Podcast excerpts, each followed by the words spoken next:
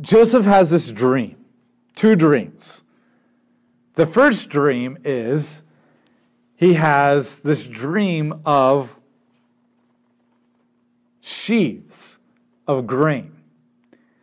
And there's 11 sheaves of grain, and they're bowing down to his sheaf of grain. And so it's his brothers bowing down to him.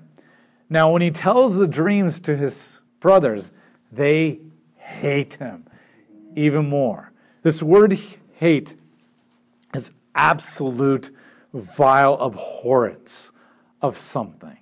It's not just a hate like little kids saying, "You're not my friend anymore," or "I don't like you," or "I hate that show." This is like, "I'm willing to kill you" kind of a hate, which they will. So it becomes obvious that the first dream is about. Now, grain is very important because grain is the basis for life. And so it's the idea of, one, the grain is foreshadowing the famine that's going to come along and that Joseph is going to save them through grain. It also talks about the idea that their life is going to be utterly dependent upon him, and then their life is bowing down and submitting to him. And so notice how they immediately understand the meaning of the dream. Joseph doesn't interpret this dream. He interprets the dreams of the cupbearer and the baker. He interprets the two dreams of Pharaoh, but he doesn't interpret this dream. The brothers actually interpret the dream. So you're almost wondering if the ability to interpret dreams is just a family thing. And so in this sense, their ability to interpret dreams is almost as equal to Joseph's ability to interpret dreams, even though we don't usually think of it that way because he does it more often than they do. But if you really pay attention, they're the ones doing the interpreting, and they're right. And then Jacob is going to interpret the second dream, and he's right. So it seems to be a family thing that God is working through the family and not just through Joseph and this ability to interpret. The second dream is that there's 11 stars, the sun, the moon, and the 11 stars bowing down to his star. Now, obviously, the sun refers to Jacob.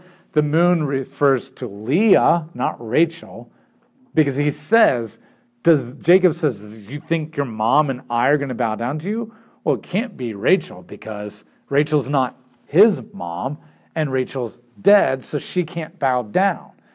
So Jacob tells you that the moon is actually Leah, which means Rachel doesn't make it the vision of God. Now, that could be somewhat intentional because Rachel's not alive, so that makes sense. But what's interesting is that the woman in the Revelation is going to be standing on the moon and the sun and the 12 stars. So you will see this image pop up a second time in the book of Revelation. And Jacob tells you right here that it refers to the 12 tribes, which means when you get to Revelation, that's Israel. It's a symbol of Israel. And so it becomes obvious. It's not Mary, like the Catholics say, because Jacob told you it's Israel, not Mary. Okay? So you have to go back. But Revelation, that's a whole other story. But the only way you can understand Revelation is by reading the entire Bible, specifically the prophets, not watching the news. That will not help you interpret Revelation, even though everybody in the 50s and 60s and 70s did it that way. This is the two dreams. Now, notice he tells his father this time. And his father even says, "Who do you think you are? I'm the patriarch. Yes, I might be appointing you as a firstborn son, but the son is never greater than the father," period. Even the book of Hebrews makes that point. But then it says Jacob pondered these things, because maybe he remembers all the other dreams that keep showing up in his family. They keep talking about God, specifically the two nations. Remember the two nations that are war at each other, going to Rebekah and Isaac about Jacob and Esau? And Isaac did not pay attention to the dream, and it got him in trouble. And now Jacob is not paying attention to this dream, and maybe he goes home, and as he has a chance to let his emotions settle and think about it, he's like, "Oh, wait a minute. The last time we had a vision-like dream and was ignored, a lot of bad things happened. Do I want to do the same thing my father did?" And he begins to ponder these things. Now, is Joseph telling his dreams like, "Hey, look at me, I'm better than you"? Or is he telling the dreams of, "I had a dream from God, and I want to share that with you"? Don't know. Now, it could be seen as very ignorant because what stupid kid doesn't know after his brothers hate him so much that this is going to really increase the hatred more? So he's really dumb, which doesn't seem likely compared to what he's like everywhere else. Or he's just saying, I'm going to show you, even God chose me. Or it could be that this is from God. And he sees it from God. And he's thinking, now maybe you'll like me because God has chosen me. It's not just God, Dad favoring me. God has chosen me. And so like me now. I'm from God. I don't know. But like I said, I have a hard time seeing the first. In light of less than a year later, he becomes the person that he is in Potiphar's home. But here's the other thing. He tells his father. That would be incredibly disrespectful against his father. That would pretty much ostracize him from his father completely, who is very obvious throughout the story that's probably the one person he really loves other than Benjamin, because it's the only person that ever loved him. And so it's very unlikely that he would go up to his father in an arrogant kind of way like that, and risking being excommunicated from the tribe because of a blatant disrespect for his father. That would be a big no-no. But here's the other thing you must understand. In the ancient world, everybody believed that every dream was from the gods. Everybody believed that when you dreamt, your mind connected to the spiritual realm, where the dead and the spirit and the gods dwell. And that when your brain connected, it connected that world, and all those images of that world begin to flood into your head. And of course, they don't make sense because this is the language of the gods, and this is the language of the spiritual realm, and that kind of stuff. But they believed that every single one of your dreams was automatically connected to the spiritual realm or the gods in some kind of way. Now, in some ways, you would probably ignore a lot of them because you're like, I can't figure out anyways. But there are actually people who got their equivalent of a master's degree and just how to figure out what dreams are saying, to tell you what your dream meant so that you can know what the gods were trying to tell you. And we're going to see this when we get to Pharaoh. He has professionally trained scholars who spent their entire life studying dreams from the gods to try to figure out what the gods are trying to say to us.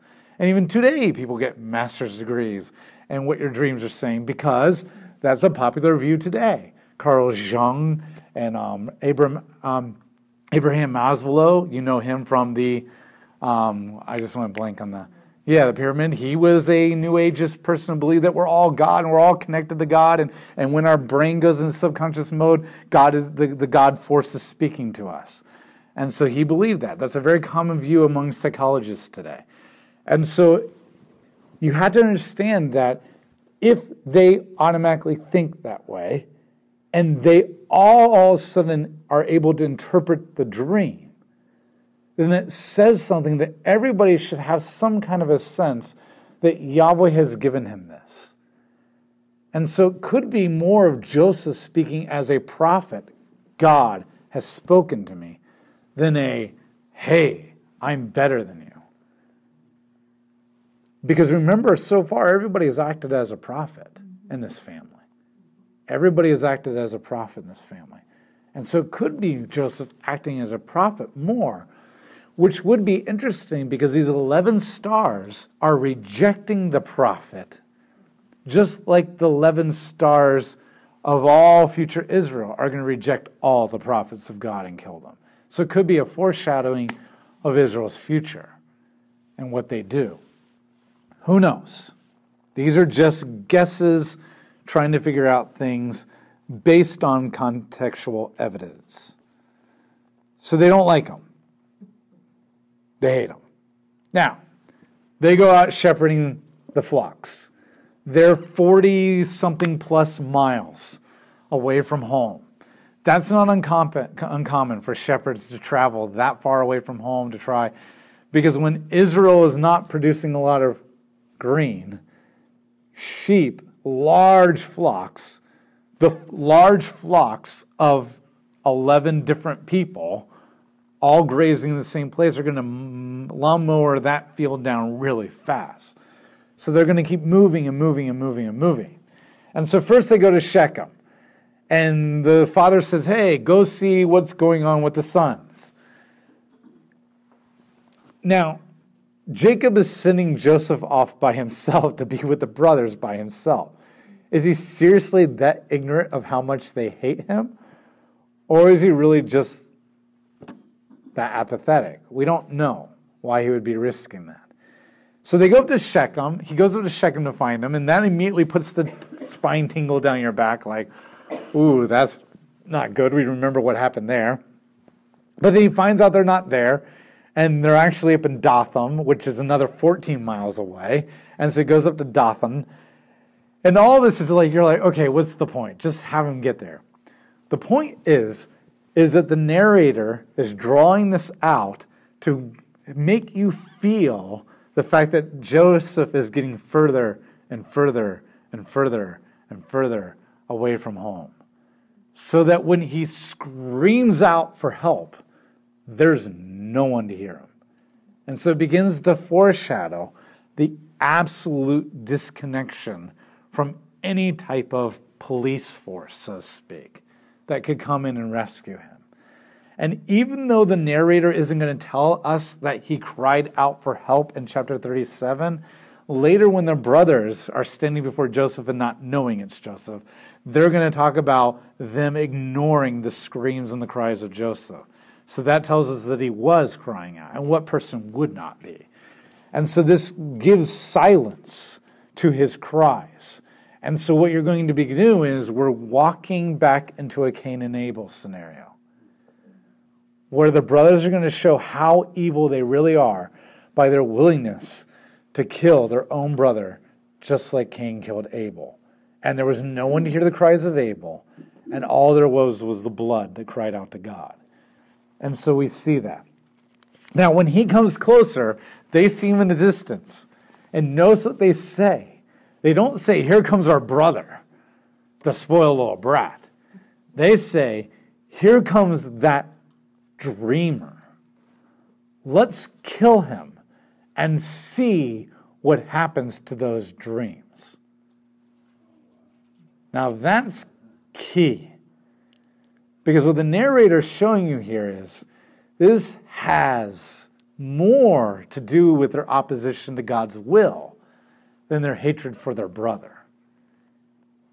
At best, they don't know that the dreams come from God, but they're unintentionally killing the will of God. Now, we know that they're not really, but if they're killing the dreamer who is prophesied God's will, then that means that if he dies, God's will dies, and they're the ones responsible for that. So at best, this is like manslaughter, where they're unintentionally killing the will of God, but they're still killing the will of God. Now, I only say that if they actually succeeded, that would be the result, but they don't, because nothing can stop the word of God, and that's what the story is about. But if they do understand that these dreams are for God, and they do understand that they had this unique ability to interpret dreams, which they haven't really been interpreting in all other dreams, then they are consciously aware that this is from God, which means they are consciously aware of, here comes the one God chose. Let's kill him and see how God can pull those plans off. Now that's not too shocking when we've seen them use the Abrahamic covenant to slaughter people. And it's not too shocking when you see Reuben do what he does. So in some ways it's like, wow, that's how evil this chosen nation has become? I can't believe it. But in the context of the story, you're kind of like, I really hope that's not what their heart is, but I kind of can believe it. But we don't know for sure because once again, the narrator is silent on his commentary. But if you put it together, that is what could possibly be there, which shows you what has really, truly happened to these people. Now, in other ways, too, this shouldn't shock you too much Because as this people grows and grows and grows and grows and becomes an entire nation, eventually we're going to be told that they become worse than the world and the Canaanites. So this could just be foreshadowing of what we should be expecting over and over and over again. But that's their desire, is to kill the dreamer and the dreams. Notice they don't say Joseph, the spoiled brat who dad loves more. The focus is on the dream, the will of God. And that's what they attack. Now Reuben comes in as the Superman hero. He's going to save the day. And he shows up and he says, no. We can't kill our brother. Let's just throw him in the pit. Now the pit is a cistern. It's a tear-shaped like hole in the ground. So it has a hole about the size of a traditional European well opening. But instead of the well going straight down shaft into an underground river, it's just a tear-shaped carving in the hole in the ground, carved into bedrock. And it rains for about 3 months in Israel's year, and that fills up. And then they roll a stone over the top of that, and with no sunlight, no air, all the bacteria dies, and the water becomes purified, and the dirt settles at the bottom. And then you can cut it, open it up, and you have purified drinking water. And that's only the water that you have for the rest of the entire year, because the rain literally only comes in about 3 months, around November, December through March and February, something like that, depending on the year. Now, what happens is Israel only has about a foot of soil. And once you get below that foot, it's just solid bedrock. And so you have to chisel those things out. So the more money you have, the bigger your cistern is. And eventually over time is because that's bedrock. I mean, we're talking like hundreds of years. The ground is always shifting. And eventually that cistern cracks and it can't hold water anymore. And this is what Jeremiah refers to as we are broken cisterns. We can't hold water anymore. And therefore we're useless. Now, over the years, sediment in the water has settled down to the bottom. And when dirt has been in water for a very long time, it turns to muck. And if you want to know what that feels like, go to Buckeye Lake and just jump in and walk around in Buckeye Lake, and your foot sinks in about 2 feet into muck. And when you pull your foot out after an hour of swimming, it's yellow. And so that begins what happened. Now, a couple of things would happen. They would scoop all this muck out. Eventually, they would clean it every once in a while. But once it breaks, who cares about cleaning it? They would scoop it all out, and they would carve steps on the side, and they would turn it into a cistern, or sorry, a wine press. Cool, dark place, great for making wine. Or they would turn it into a dungeon, and they would leave it with all the muck. They might even use it as a latrine. And then it becomes a dungeon, and they would throw you in there. And it meant that you can't get out because you're standing in muck and feces, and you can't really sit down, so it's a real prison, no cable television, okay, in a library. And it becomes a dungeon. And so, and it could be with the muck or without the muck. It just depends on how nice your dungeon keeper feels. And so they throw him down into this thing. And that's where he is. And so Reuben says, let's throw him down in there with the intention of saving him later. So he can't stop them from killing them, but he can come in when they are not paying attention and save them. Now what's interesting is that Reuben leaves. Reuben leaves. What kind of a savior kind of just tucks you away a little bit, and then leaves? So when the brothers finally come to the decision of what they're going to do with him, there is no Reuben. Where is he? Why is it that all the brothers are there except for him? He leaves.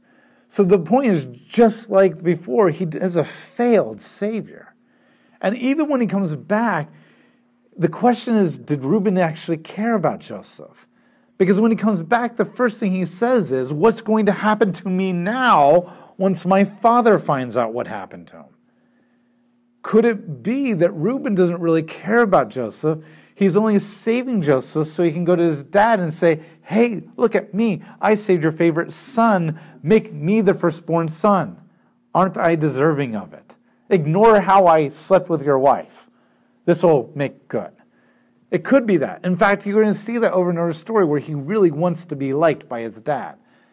And so you see this failed savior who seems to be more interested in looking good before his father. He doesn't say, oh my gosh, I can't believe what just happened to my brother. He says, what's going to happen to me? And that's what you fail to see. So they're eating lunch. Why is down there? And Reuben is God knows where. And finally, these Ishmaelites / Midianites. At this point, we've learned that one son of Abraham, the Ishmaelites, and the other son, Midian, have begun to merge together, and they're becoming a group of people that live close together.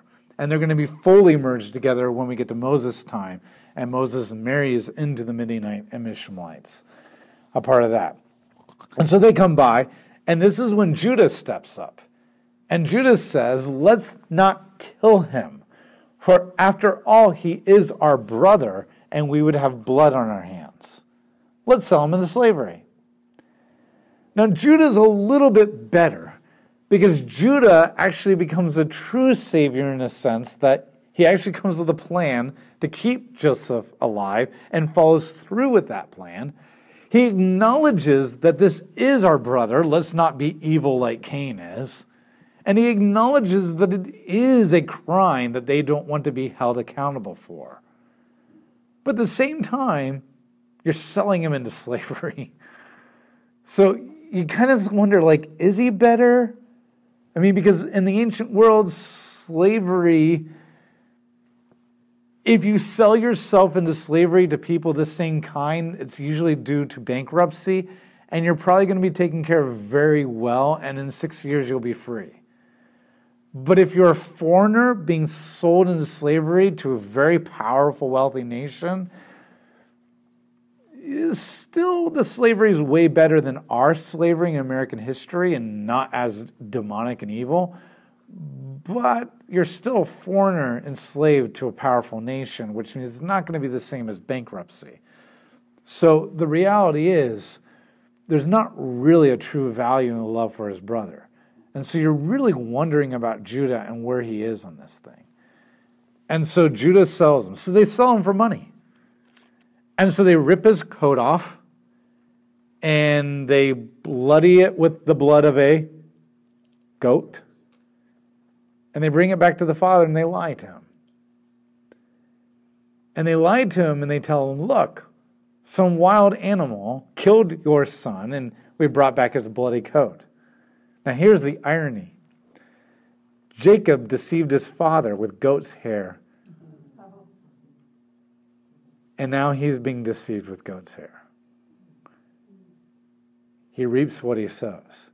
Just like he deceived his father, now his sons are deceiving him.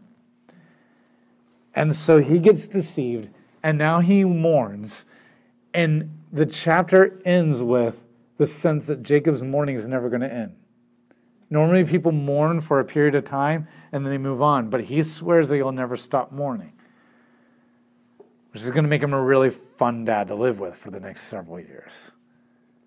And so Joseph is in slavery, and what got him in trouble? His coat. Now, his father gave him this coat. This is what I forgot to mention. It is not a coat of many colors. It's a bad translation based on the bad translation of the King James. There's nowhere. We have no idea what this word really truly means. Many scholars have pointed to the fact that the only other time that this word appears is in Samuel, connected to the coat that a princess wears to mark the fact that she's royalty. So it seems to be that this coat is definitely connected to the idea of marking somebody as in charge, as the head. There might be this sense that it could be connected to an Akkadian word that has the idea of richly ornamented, meaning that there could be tassels on the robe that are hanging off, and they're knotted in such a way that that knot tells the genealogy of the family, like the plaid striping of a kilt of the Scots, and that it would, the knotting would mark him as the firstborn son. All the more reason for them to hate him more.